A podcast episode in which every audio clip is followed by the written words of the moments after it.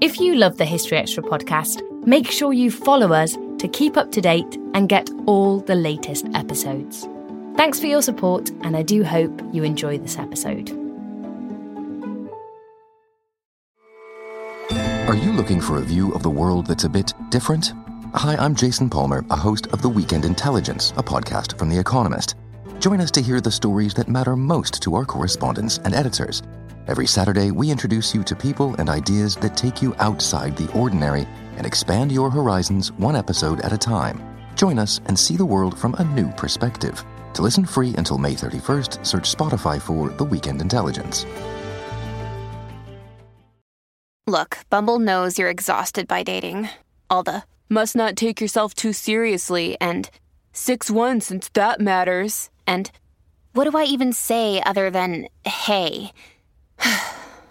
well, that's why they're introducing an all new Bumble with exciting features to make compatibility easier, starting the chat better, and dating safer. They've changed, so you don't have to. Download the new Bumble now.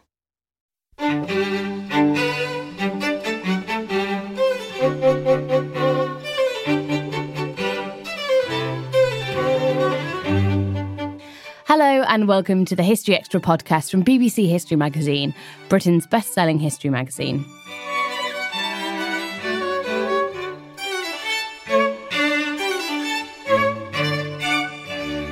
I'm Ellie Cawthorne. I hope you're all having a nice Christmas. And on today's podcast, we've got something to mark the festive season a conversation about some of the most surprising incidents in the history of Christmas from disturbing greeting cards to obscene snowmen. To find out more about the stranger side of our festive traditions, I spoke to the historians Sam Willis and James Daybell, who are the creators of the Histories of the Unexpected book and podcast series, which takes a sideways look at some of history's most popular topics. I started by asking Sam and James how they went about uncovering the unexpected history of our Yuletide traditions. It's James's voice that you'll hear first. Well, we're very subversive at Histories of the Unexpected. I think that's it. I think subversion is what we do. So if you think about a standard history of Christmas, it's the Nativity, it's the birth of Christ, the Christmas story, uh, its celebrations, feasting customs, it's the Victorian uh, invention of Christmas, all those sort of other things that we associate with it Christmas trees, crackers, cards, presents, Father Christmas, even. Um, but what we wanted to do was to kind of flip it on its head and go, actually, it's not about all of those things. There are different ways of getting into it. I remember the car journey where we actually brainstormed this. Yes. And um, and you went, well, you didn't even think about it. You said, well, Christmas is actually all about animal cruelty. Yes. What? Animal cruelty, carrots, migration, shoes, electrification, mindfulness, empire, bad luck. Some pretty dark and sinister topics there that you. Well, so bad. Should we start with bad luck? yes. So bad luck for us. Yeah, we often think of Christmas as a very sort of joyous, sort of celebratory time, but oftentimes people have seen it as a time uh, full of superstition, uh, fraught with bad luck. Robins, for example, you know, you you look at the the robin uh, outside and you think of robin as a real sort of symbol of Christmas, and you see it on Christmas cards all the time. But there are certain parts of the country where receiving a Christmas card like that with a robin on it would be seen as bad luck. So, for example, in Gloucester in the 1950s, um, receiving a Christmas card with um, a robin on would be seen as greeted with absolute horror because the idea is that these kind of birds entering the house were a portent of, of um, impending death within the family. Likewise with holly, we're all used to having holly uh, inside, but holly is seen as something that is, you know, a harbinger of, of death. Um, and even in certain parts of the world, you know, once you've had holly in the house, there are certain ways of getting rid of it. You know, so that you bur- you have to burn it afterwards to get rid of all those evil spirits, or even um, letting fire leave the house on Christmas Day is a is something else that people aren't allowed to do. Uh, this is a 19th century sort of belief. Um, this is way before um, those sort of Lucifer matches uh, that people would have. And so, if, for example, uh, somebody um, came to your house on Christmas Day, they had no fire, they couldn't cook their turkey, they asked you for a light, you wouldn't be allowed to give them a light from your fire.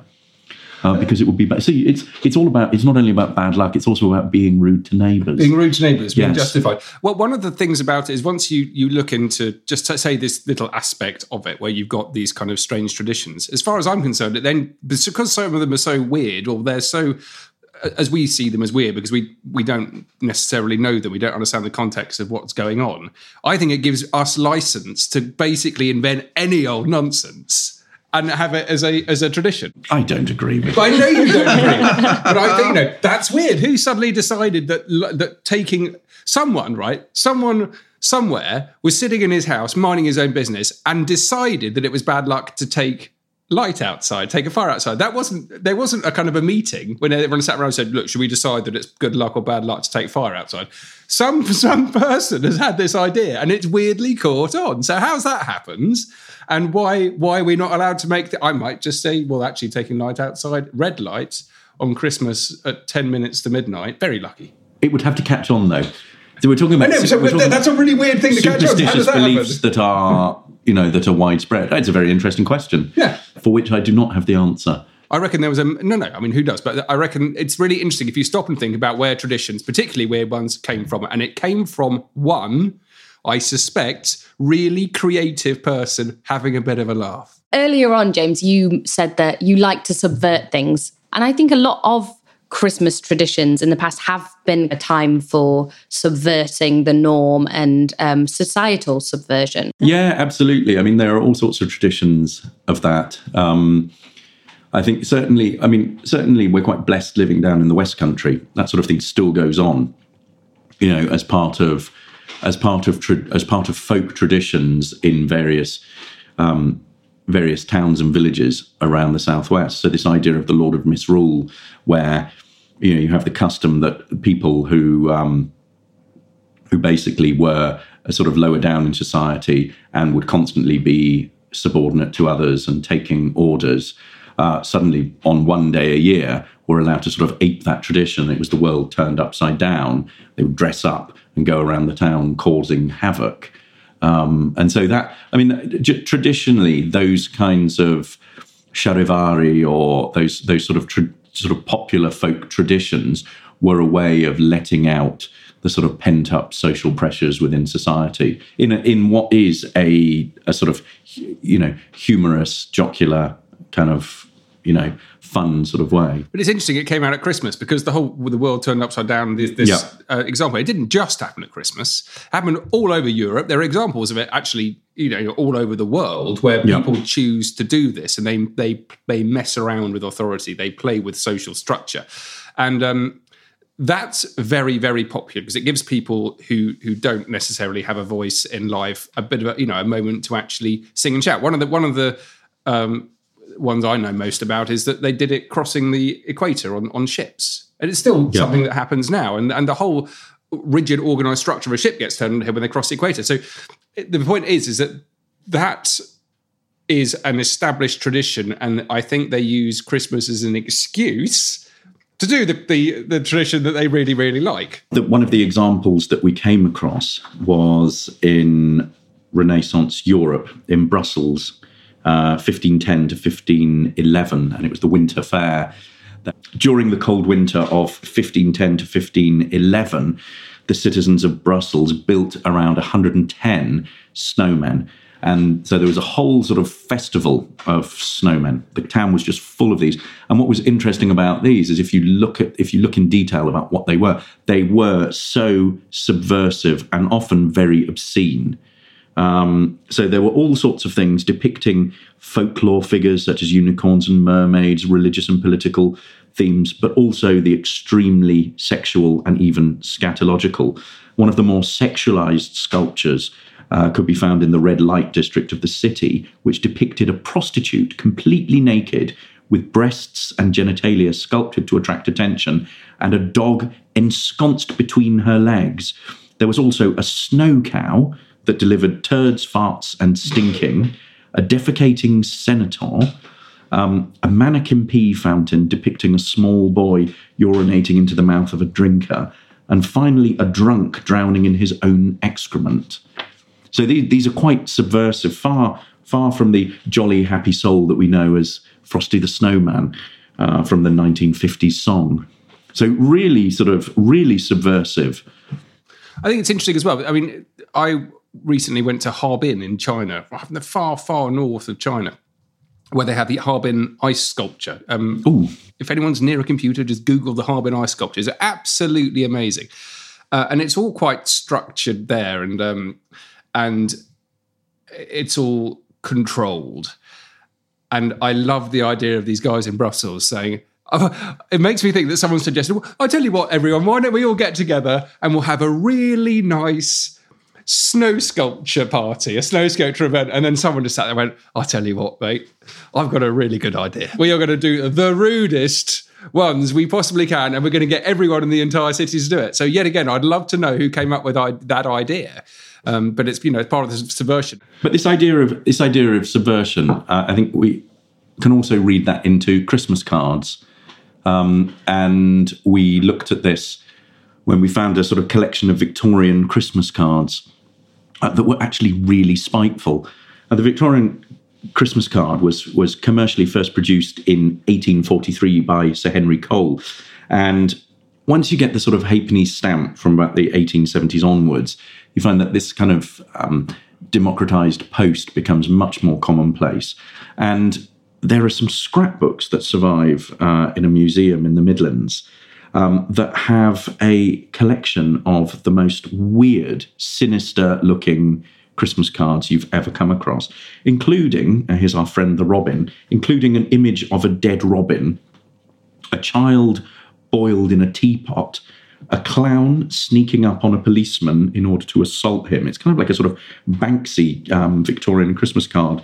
A very is that the one with the red hot poker? He's just jabbing him in the bum with a poker. He, he looks like he's going to attack yeah. him. Yeah, uh, a grisly-looking snowman um, and a a frog walking away with a dagger in his hand, having stabbed another frog in the heart and and stolen his wallet the I mean the dead robin one's fascinating. It's a it is a dead robin and there's nothing else, right? In the middle of a cream coloured card. The robin is flat on its back, wings out slightly, little robiny feet, you know, raised up, and it's motionless and it is an ex robin. And at the bottom of the card it just says May yours be a joyful Christmas.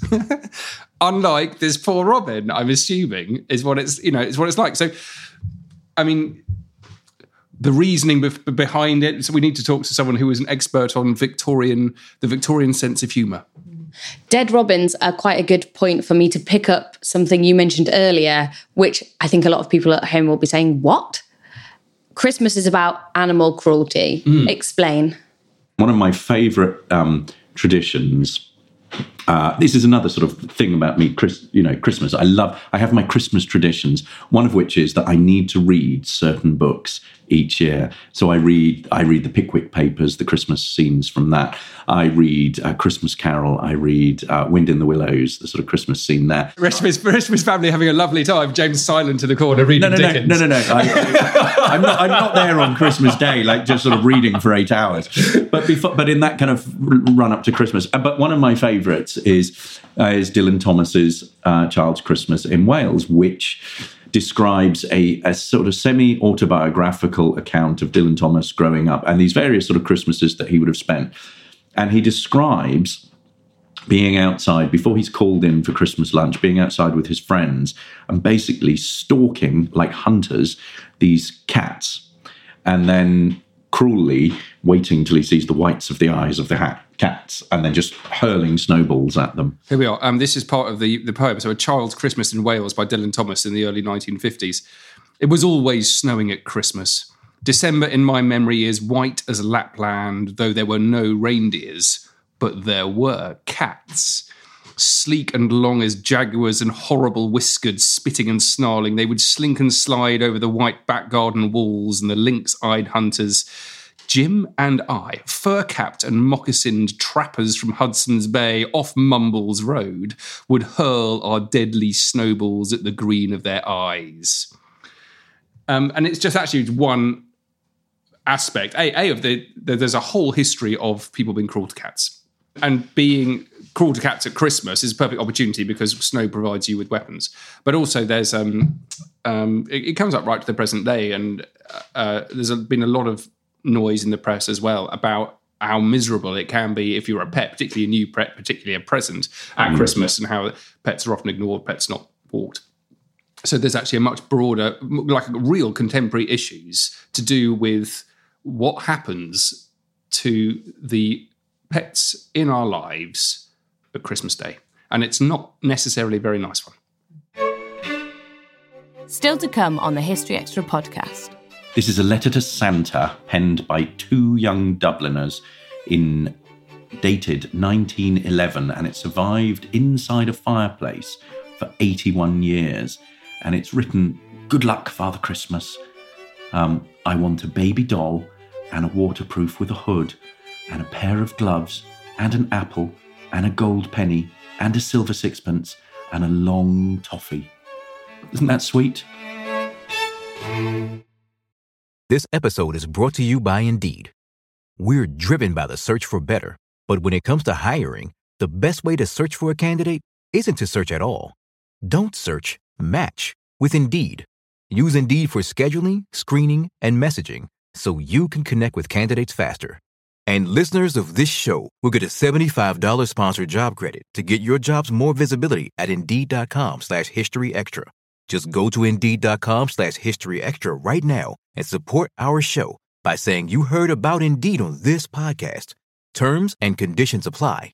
Need to hire? You need Indeed. On a somewhat jollier note, we can't talk about Christmas without talking about food and drink. You must have some historical oddities to share with us on that.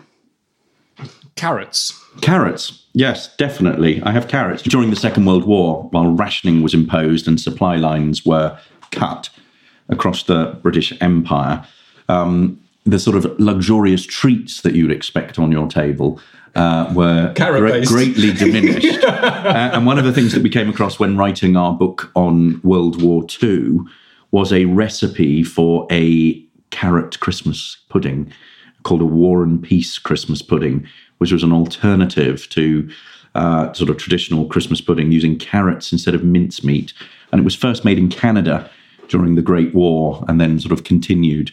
Um, and it consisted of flour, breadcrumbs, suet, grated raw potato, carrot to bulk out the mixed dried fruit and spice. Um, and there was a lack of fortified spirit. So you wouldn't feed this. You'd feed it with cold and misery. I was on board until the suet and the potatoes. Well, that would be to sort of stodge it out and give it sort of give it weight. But there are there are early there are early recipes for Tudor mince pies uh, as well, which was basically meat, uh, heavily sort of meat based. Uh, the National Archives uh, used to have a Christmas card. Uh, that was based on, they had a sort of picture of this 16th century recipe, mince pie recipe. It's also all about empire because when um, when rationing was not on, um, if you think about the ingredients that go into a traditional Christmas pudding, they basically come from across the British Empire. Um, so if you think about it, um, you've got currants from Australia, raisins from South Africa, minced apple from Canada, demerara sugar from the West Indies, ground cloves from Zanzibar, brandy from Cyprus. And during the um, early 20th century, George V and his family at Sandringham, uh, Christmas 1927, enjoyed an extra special festive pudding produced by their royal chef who used all of the ingredients from the empire. And this was sponsored by the Colonial Institute, who described it as a symbol of unity of empire. And they desired that every household in the country should eat such a pudding. And part of this was about supporting the trade of empire. I was thinking about that the other day actually because I thought I'd cook something quite Christmassy, and my go-to um, choice of cooking something Christmassy was to put cloves in it, which love- love obviously cloves. came from British-controlled areas of Africa. Yes. Uh, and I'd never really thought about it before, but the way you can read Empire and Changing Empire and Changing Tastes into the history and into the smell of Christmas, but it's a very distinctive smellscape Yes. isn't there? That it only really works if you've got certain sort of really, really key things. And um, yeah, it's fascinating to see how that was was influenced and affected by trade routes. Yes. Um, in the feature you wrote for our Christmas issue of BBC History magazine, you talk about some of the figures other than Father Christmas, of course, that other cultures have um, imagined up around Christmas. This is all connected to the chimney, isn't it? It absolutely is. Um, so rather than thinking about who specifically has been invented, you just need, to know that there are there are. It's not all happy Father Christmassy stuff. There are other ghouls and goblins, and that's all linked to to chimneys, particularly because chimneys are um, an unprotected way into the house. Chimneys are dangerous. Yeah, absolutely. And there are all, if you look at throughout sort of European folklore, there are all chimneys have always been associated with the supernatural as an entry point into the household, you know, whether this be evil or whether it be good. So if we have a look in Greece and Serbia, the Kallikantzaroi are Christmas goblins who are believed to live underground for most of the year, and they surface during the 12 days of Christmas to come down your chimney into the house and basically to wreak havoc. Um, and one of the ways of preventing them, um, these evil beings descending down your chimney, is to light is to light a Yule log in it uh, during the 12 days of Christmas, or to throw a pair of foul smelling shoes onto the flames, which would ward off these evil spirits. And what we see is that is that these kind of traditions um, basically get they migrate across the Atlantic uh, to North America. So there are early depictions of St. Nicholas, and they associate him with dropping gold coins down chimneys. Uh, so, for example, in 16th century Holland, uh, which led to the tradition of children placing shoes on the hearth on the feast of St. Nicholas.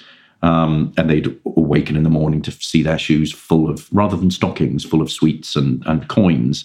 And Italian folklore, an old woman named Befana, uh, sometimes known as the Christmas witch, delivered gifts to children on the eve of Epiphany, the 6th of January, slipping them into shoes by the fireplace.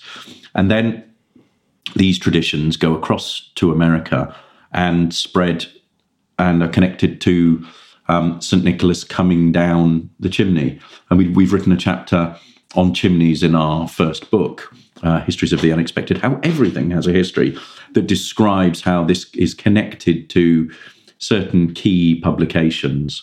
Uh, Knickerbocker's History of Christmas, and I think um, Clement. Moore's um, 'Twas the Night Before Christmas, which are the, some of the first depictions of Father Christmas. If you could offer an unexpected historical fact for people to share over their turkey dinners with their families, what would it be? Um, one of the most interesting archives of historical things we've come across are children's letters to Father Christmas, which have been found up chimneys.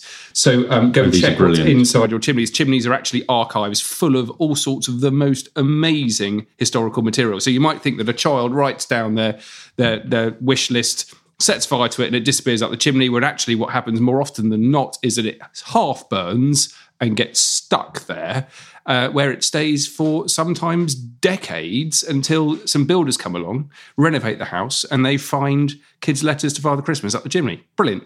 This is a letter to Santa penned by two young Dubliners in dated 1911 and it survived inside a fireplace for 81 years and it's written, Good luck, Father Christmas.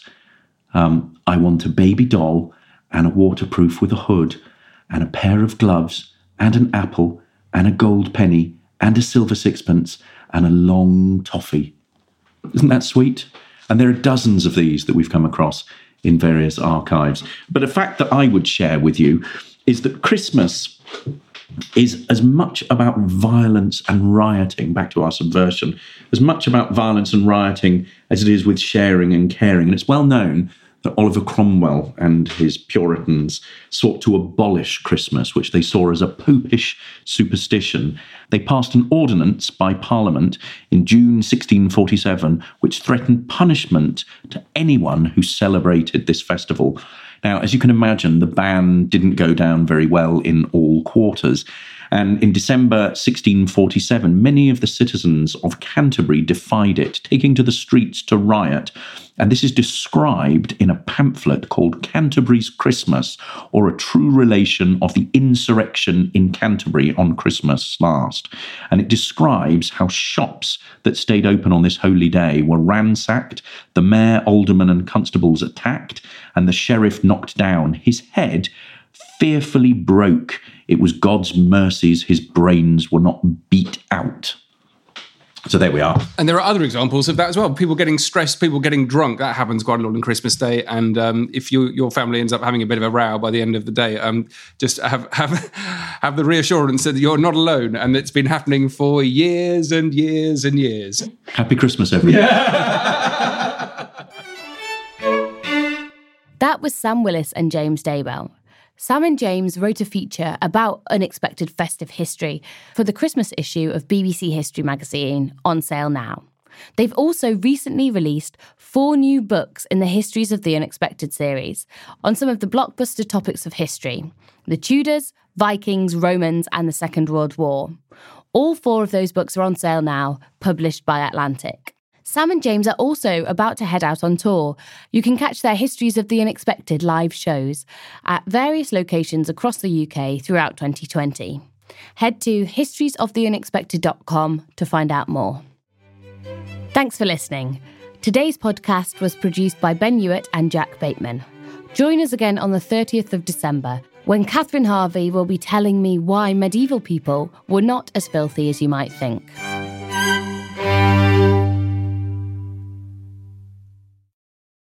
A collision between a Chinese jet and an American spy plane. He came and rammed into our left wing. With relations increasingly strained, what are the chances of things spinning out of control? The Western world was asleep.